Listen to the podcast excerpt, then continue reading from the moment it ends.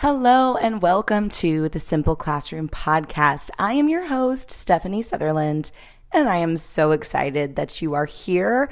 Today, we are talking about ways to effectively use your planning time to make sure that small group lessons and plans, plus all of the other things that teachers have to get done in a week, get done within the work hours as often as possible. So let's get started.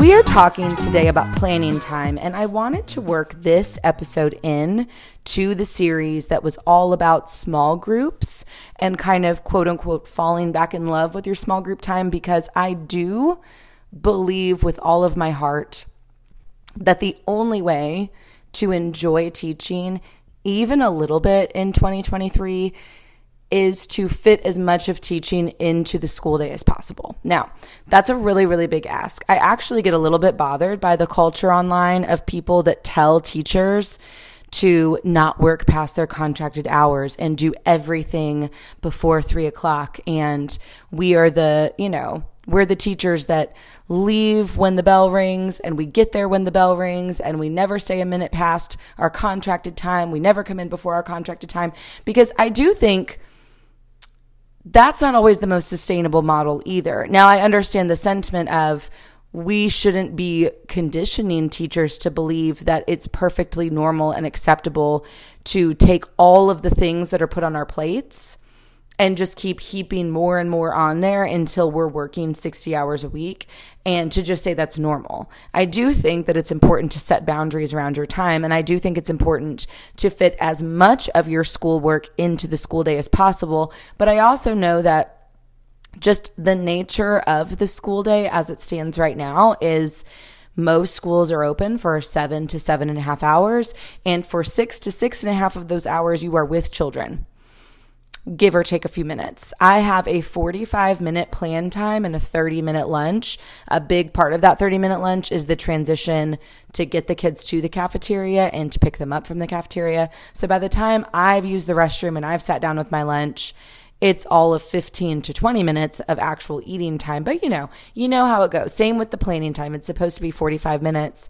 By the time I've walked the kids to whatever specials class they're supposed to go to, and then I've gathered my materials and I've taken them to wherever today's meeting is or gotten started whatever I'm supposed to do and then stopped to go pick them up. We've shaved two to three minutes, any, anywhere from two to three to five minutes off the front end and the back end of the planning time. So it really ends up being closer to 35 ish minutes. We all know how that goes. So that's why I say you have roughly an hour, give or take a few minutes a day where you are not with children. That hour is really tough to get everything done that you need to get done for the following week in an hour a day. An hour that is often disrupted a lot. I mean, I can't I can't count on one hand. I can't count on two hands the number of times that my team and I are eating lunch and someone comes in to ask us a question or give us a task that we need to do just casually, you know, hey guys, sorry for interrupting your lunch, but can I just, can I just give you one thing that I want you guys to be thinking about? Can I just put one thing on your plate? Can I just ask you one question? Um, and planning time, of course, is is a constant battle of this is supposed to be the time of my day that I use to get ready for my actual instruction, but it's constantly being used for other things. Now, I have a personal rule that I try not to book myself during my planning time more than two times a week. Now, one of those times is always taken for team planning. So that counts as one of the two, even though team planning is really producing work that will go towards my teaching for next week because during our team planning time, we are pulling copies that we're going to be using for next week. We are planning which of our assignments will be assessment grades, how we're going to grade them. We're talking about the structure and pacing of certain lessons. So, our planning time is working me towards my goal of being ready for next week before this week is over, but I count it as one of my planning times that I'm going to give up for the week. I will give up one more on occasion if I have to. I will say my school is pretty good about scheduling parent meetings, IEP meetings, 504 meetings, things like that outside of our planning time. They try to schedule it around the parent schedule and give us coverage rather than making the parent always fit into the confines of, well, Miss Sutherland's free at 11:15 so you have to be free at 11:15. They really let the parent pick the time and then they get us coverage in our rooms for the duration of that meeting, which is it's a catch 22, right? You, you you can't win. You can't win in teaching because although it's nice that I will still have my planning time that day and I have coverage during the meeting time, it also means I have to kind of like create sub plans, mini sub plans every time that happens for whoever is going to be in my room. And it kind of derails maybe where I was supposed to be in the pacing for that day. But there's really no good solution for it. If we have to have these meetings, if state law is going to dictate what meetings we have to have and when we have to have them and all of those things, then I really do think the most fair solution for teachers is that they get coverage from their teaching time for those meetings and they don't have to perpetually sacrifice planning. But on the occasion where someone reaches out to me and says, Hey, I'd really like to request a parent conference, say a parent reaches out to me directly and requests a parent conference, or another staff member reaches out to me and says, Hey, we want to have a general referral meeting for this child during your planning. What day works best for you? If I have already given two of my plannings up for that week, I will tell that parent or that staff member that I am booked for the week even if I have three other staff or three other planning times open, because those planning times, I am using them for my job. I am booked.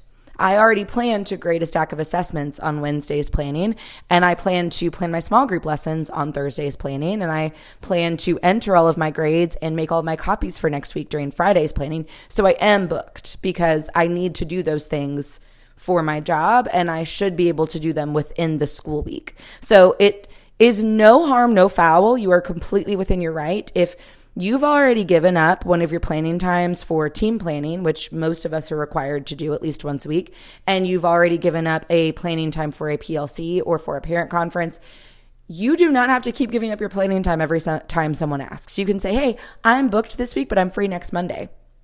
Or whatever the next best date is for you to host that meeting. Pushing them back five to seven days is not going to halt the progress of that conversation, right? You're just saying, "Hey, yeah, this week this week's already really really full, but I can do next week." And it's really nobody's business whether your planning time is full of formal meetings or whether your planning time is full of responsibilities that you are doing to better your classroom, to better the instruction of your children, right?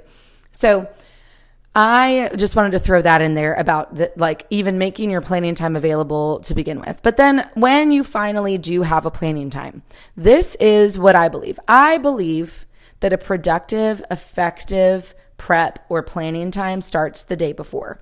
And what I mean by that is if you can think back to the episode I had a few episodes back, I'll link to it in the show notes about the end of day routine. My end of day routine with my students is that they are doing things to reset our room at the end of the day, like sharpening the pencils. So we have all sharp, fresh pencils for tomorrow, laying out tomorrow's morning work, um, wiping desks and doorknobs with Clorox wipes, organizing the classroom library, making sure the baskets and bins are straightened and neat, changing the date on the board things like that, cleaning trash off the floor so that the custodian can easily clean our room in the evening, um, reorganizing center materials, whatever, whatever in your room nightly or daily needs to be reset. I do that in the afternoon with my students. I have them do it. And while they are doing that, I am making a to do list of loose ends from the day because, again, this is our end of day routine. So I'm looking back at my day. I'm going, oh, we threw this lesson in last second and I don't have a copy of the worksheet that I need. So I need to lay out that master I need to make copies of that when I come in tomorrow. I need to respond to that parent tomorrow morning as soon as I come in. I need to grade these quizzes as soon as I come in. I have a laundry list of loose ends of things that I didn't get done during the school day today that I'm going to start my day with tomorrow. So that when I come in in the morning the next day, I have typically with my schedule and getting my own personal children to school, they come to school with me. I've got a kindergartner and a first grader and a baby. So after dropping the baby off at daycare, getting the kindergartner and first grader in my classroom with me, I have anywhere from 20 to 30 minutes on a good day in my classroom before the students arrive. In that 20 to 30 minutes, I am not doing things like sharpening pencils or writing today's date or passing out morning work. That's already been done. I am immediately logging onto my computer and starting the tasks on my to do list that I wrote yesterday afternoon, right? Or Friday afternoon if it's a Monday, of things that I told myself, okay, this needs to be done tomorrow, and it makes the most sense for me to start my day with it.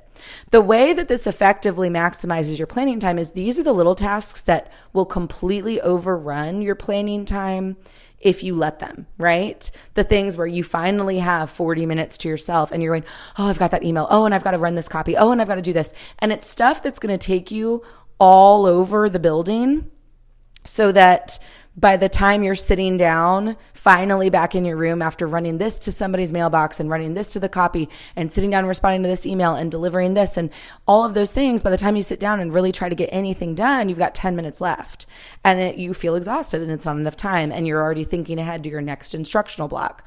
So for me, it makes the most sense to clear the decks in the afternoon of the day before by having my students reset the room making a to do list of loose ends that need to be tied up in the morning, and starting my day by tying up those loose ends. So that when planning time arrives, things have been dropped off in mailboxes to people that are, you know, other staff in the building. Copies, last minute copies have been run.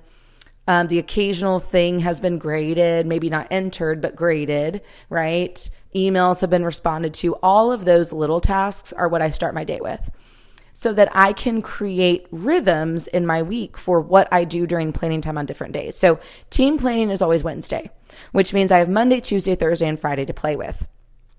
If I schedule meetings, like a general referral meeting or a parent conference, something that's going to happen during my planning that's not super long and formal and that I won't get coverage for. I try to do that on either Monday or Tuesday earlier in the week. To me, I, I think it's best to get those things done earlier in the week and not be thinking about it all week long. So that will leave me then with typically Tuesday, Thursday, Friday, or Monday, Thursday, Friday to play with. So I bank on at least three days a week of planning. One of them will be a grading day, one of them will be a planning day, and one of them will be a prep day. Now, the planning day, like I said, there there's already a team planning time.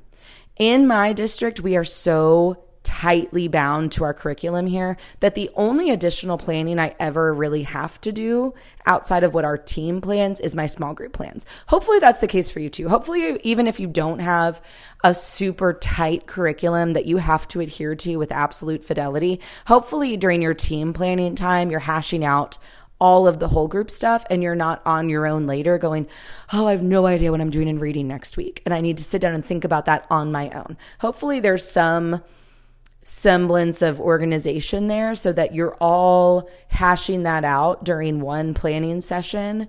Um, preferably referring back to last year's plans and tweaking them, right? That's the best system to me. That's what this team, I'm new to this team that I'm on this year, but that's what they do. They pull up last year's plans, they slap this year's date on it and change all of the days of the week to match which what the dates are and then they look at what they had last year and what lessons they were on and they tweak them accordingly. They go, Oh, this part really didn't work last year. Y'all remember that? And I'm sitting there going, No, I don't remember that. Fill me in. And they go, Oh, this was awful. This, we're going to swap out this story with this one. So using last year's plans is a really effective way to make team planning better if you have the benefit of that. But hopefully the team planning whole group stuff is organized and effective. If not, I do have a blog post about team relations and a blog post about ways to work smarter, not harder. Um, that might help kind of, you could meld those ideas together to kind of solve some of those team planning issues. But I am blessed this year to have a really great team. I don't have any issues there. By the time our team planning is done, I have a very solid idea of what I'm doing in whole group next week, which means that on Thursdays, it often makes a lot of sense for me to do my small group planning. I try to use Monday or Tuesday, whatever day I don't have a meeting Hopefully, I don't have any meetings and I have both days. So I can use both of those days for grading and entering grades so that when progress report time and report, tar- report card times come, I am not scrambling. I will also use any leftover time that I have those days to go through my turn in basket and recycle the things I have no intention of actually grading, putting stars on the things that I think demonstrate a skill that we're working on that I want the parents to see and formally go through and grade anything that really needs to be graded or at least sort it. Um, anything that needs to be graded, I have in my rolling cart behind my desk. I have a drawer that says to grade and I will paperclip assignments in there. So when I have a grading day during planning, I open up that drawer and I just pull out whatever's currently in there that hasn't been graded or what's already been graded but hasn't been entered yet. Because if I grade it and I don't have time to enter it into our grade book, then I will paperclip it and put it back in that drawer until my next planning time. Once I've entered it, I pass it back. So I know I'm completely done with it if it's out of the drawer. Like I've graded it, I've entered it, I've given it back to the kids. They've logged the data in their own little graphs, they've taken it home. We are done with it. If it's still in the drawer, it either still needs to be graded or entered. So I will use one day of planning for that. When it comes to small group planning time, I'm a big, big fan of using timers. Map out the chunks of tasks in your small group planning that you will use like I need to select the texts that are aligned to the skills that I need to teach. I need to review this assessment data and decide what skills I need to teach in the first place. Then I need to select text wherever you're at. I need to decide what my teaching routine is going to be with these texts. I need to pull out some vocabulary words, maybe some phonics patterns that this text really focuses on. I need to jot down some notes about what I'm going to emphasize, what strategies we're going to use, whatever your planning process is. Set timers. Break it into three chunks. I'm going to analyze data and select my text. I'm going to give myself 15 minutes to do that because hopefully you already are kind of on a roll with all these groups. It's February, right? I'm hoping that you kind of have an idea of what the next text might be, what skills you're going to focus on. So give yourself 10 to 15 minutes to decide what the next text is going to be, look through it, decide what skills you're going to emphasize. Then give yourself 15 ish to 20 ish minutes, however much time you have to play with, to map out your lesson plans for these texts. Whether you have some sort of teacher's manual to go with your books to guide you, some lesson plan, printable lesson plan, which all of my reading passages are having lesson plans added to them currently. So February is done, March is well underway. If you want to grab some of my lesson plans and reading passages, um, that makes the planning process way easier if you can just kind of jot down notes from someone else's plan and tweak it according to what your students need. And then give yourself five to 10 minutes to kind of pull any masters of copies you might need to run. Do you need a graphic organizer because you're going to practice text evidence? Do you need some sort of running record master? Do you need a fluency check page? What do you need to teach these lessons effectively and pull those materials so that you can make copies on your prep day? Then I take a day of prep. That's a day where I'm going to make sure I have copies run of any of my centers for next week. I'm going to make sure I have copies of small group materials that I need.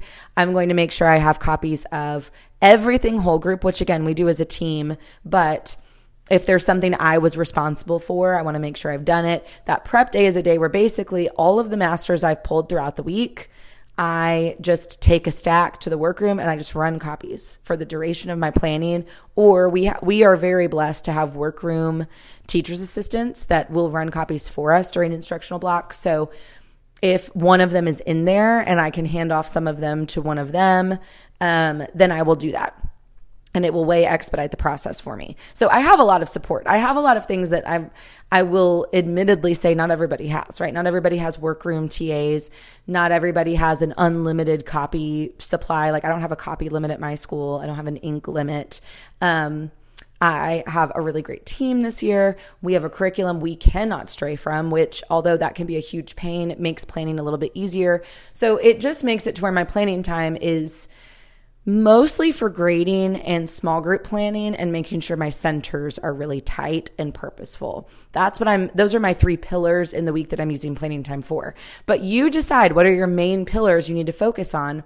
Or if you have more than three or four or five, however many planning days you have to play with, then pull the ones that are the most time consuming and assign days to those things. Like assign a day or two to grading. Every single week, you're going to do grading on the same days. Assign a day or two to lesson planning. Assign a day to prep. If those are the things that you find yourself really consumed with, during the weekend or in the evenings, try to work those things into a planning time or two to knock out at least the bulk of the work during the week to alleviate some of your nighttime and weekend work. Again, I'm not saying that everybody has tons of expendable planning time and that if you do what I do, you will never work on the weekends because sometimes I still work on the weekends. Sometimes I get some idea in my head that I'm going to reinvent my math slides and I'll work on them for three hours because it's I suddenly get really passionate about what this one thing and I want to work on it.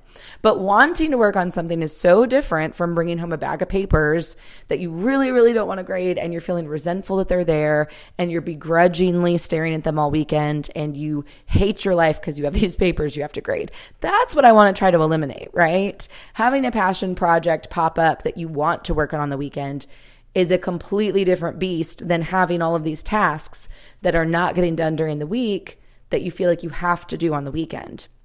That's what I want to try to eliminate as often as possible. Now, I, even with all of the support that I have with workroom assistants and my school trying to get us coverage for bigger meetings so we don't have to use our planning time, even with all of that, there are still weeks where I feel like I am drowning in meetings. I mean, I had a week in October that was, I think I had a meeting during planning time every day of the five days. And then I also had some meetings where I had coverage in the mornings and afternoons a couple of times and I had to write sub plans for someone to be in my room for over an hour for both of those meetings. They were both really big, complex meetings. And I remember feeling that week like I was drowning in all of the stuff that I needed to do just for my classroom, and I was struggling to just keep up with the day to day of, well, I'm also having to prep for these meetings on top of it, but I have no time because I'm constantly with kids. And what helps me is just the mindset of not every week is like this and I can get back on track next week, which I did. Um, but I just want to acknowledge that not every week is peachy keen and, you know, like, oh, I had all five days of planning and life is so great and I got everything done. Not every teaching situation is like that. So if you're in a situation that feels like you never have any planning and prep time, I would first start by saying, don't be afraid to advocate for yourself and say, look, these are the duties that have been assigned to me by being a classroom teacher, and I cannot get them done because I'm constantly being pulled into meetings. Is there an opportunity for me to get coverage for one or two of these meetings? On top of that, though, if you feel that that is not an option for you, that no one would listen to you or hear you out if you said that, get creative with the time that you do have. Like, are there little pockets of time you can steal throughout the school day where you can start to chip away at some of these things before school, a few minutes after school? Pick one day a week to come in early or stay a little bit later rather than spreading it out over five days. Think a little outside the box about the time that you do have and what you're comfortable with to try to fit as much as you can into the confines of the school day as you can. So you can get to the stuff that's really important, like your personal life, because I will be the first one to tell you and to champion the idea that you do not have to love your job. I would also, I would actually advocate that you shouldn't really love your job, right? Like it, respect it, you know, acknowledge the importance of the work that you are doing, but you don't have to love it. If I ranked the things that I love, I'd put my children, my family, my friends, reading, going out to nice restaurants, cooking new meals at home. Um, there are lots of things I would say I love. Teaching is not up there. I like teaching, but because I don't love teaching, I don't want to do it all the time. I don't want to bring it home and be working on teaching while my kids are around me, right? Because when I'm home, I'm with the stuff that I really love. I'm with my family in my house, and that's what I want to be my primary focus when I'm at home. So, as much as I can clear the space for the stuff that I love, and keep work in the work box because I like work fine. I respect it, but I don't love it. And I think we put this undue pressure on teachers to love their job and love the kids. And it has made it acceptable, socially acceptable, for teachers to work round the clock because, well, you love it, right? What's your why? Connect with your why so that you remember that you're doing this for the betterment of children and then you'll feel guilted into doing it all the time.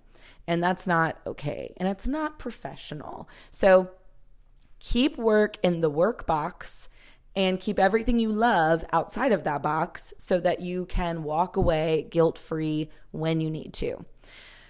I hope that these tips have helped. I hope these ideas of structuring your planning time, using timers to keep yourself adhered to some sort of schedule and get things done faster, creating pillars on the of days of tasks, big tasks you want to knock out, and creating that loose end to do list that you do first thing in the morning so you leave your planning as open and clear as possible. I hope all of those ideas help you. Um, and I hope you have a great week teaching your students this week. And I will talk to you next time.